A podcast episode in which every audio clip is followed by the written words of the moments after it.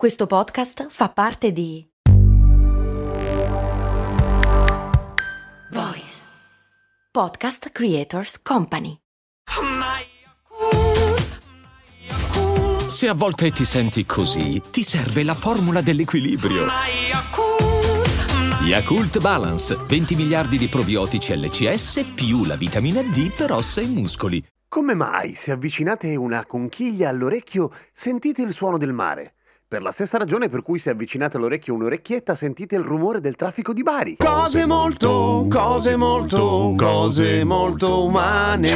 Intanto grazie al giovanissimo Lorenzo per il legittimissimo dubbio. No, ahimè, è solo un'impressione, non si sente il rumore del mare, ma questo sono sicuro che l'avete capito da un po' di anni, se siete un po' grandi. Quello che forse non sapete è perché cavolo si sente quel rumore lì specifico delle conchiglie quando le avviciniamo all'orecchio. Se lo fate con un bicchiere avete un effetto simile, l'avete notato, ma non è proprio la stessa cosa. La conchiglia ha quel suono che non so come dire, no? Ecco, la verità è che ovviamente il suono che sentiamo dentro la conchiglia non viene dalla conchiglia, evidentemente, ma c'è un suono ed è il suono che ci circonda, cioè quello che si chiama il rumore ambientale, che entra nella conchiglia e attraverso la conchiglia ci entra nell'orecchio, solo che prima di entrarci nell'orecchio fa tutta una serie di rimbalzi bizzarri perché l'interno della forma di una conchiglia, beh anche l'esterno in realtà, è piuttosto incasinato e soprattutto è fatta di superfici molto dure, per cui fondamentalmente, approssimando, siccome i rumori esterni ci arrivano molto molto distorti, si può dire che quello che sentiamo attraverso la conchiglia è il rumore bianco. Che cos'è il rumore bianco? Il rumore bianco, almeno la definizione teorica di rumore bianco, è un rumore fatto da tutte le frequenze udibili emesse e quindi sentite con uguale intensità. È il rumore di quando la televisione non prende o di quando la radio non prende, il rumore di statico, il rumore... quello che fa così.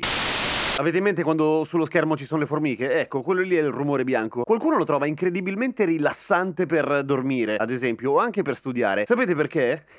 perché il rumore bianco assomiglia da vicino al suono che fa lo scorrere del sangue all'interno dell'apparato cardiocircolatorio, non il nostro quello della nostra mamma, quando eravamo nella pancia. Che carini. Per cui per forza quel rumore è legato a un senso di relax totale, ancestrale direi. Il rumore bianco, tra l'altro, che ha questo nome curioso, non è l'unico rumore che ha un colore. Il fratello meno famoso del rumore bianco è il rumore rosa, in cui l'intensità del suono diminuisce con l'aumentare delle frequenze, per cui è un po' più carico sui bassi, diciamo, e suona così. Ma c'è anche il suo opposto, il rumore blu, che invece pompa le alte rispetto alle basse frequenze, per cui è molto più acuto e secondo me fa schifo e suona così.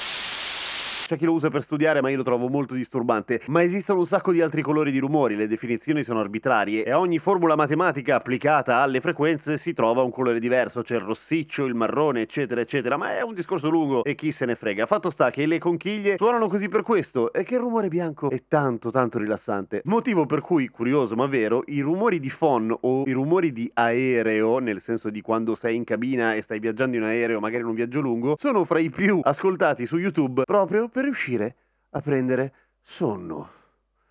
A domani con cose molto umane. Mm.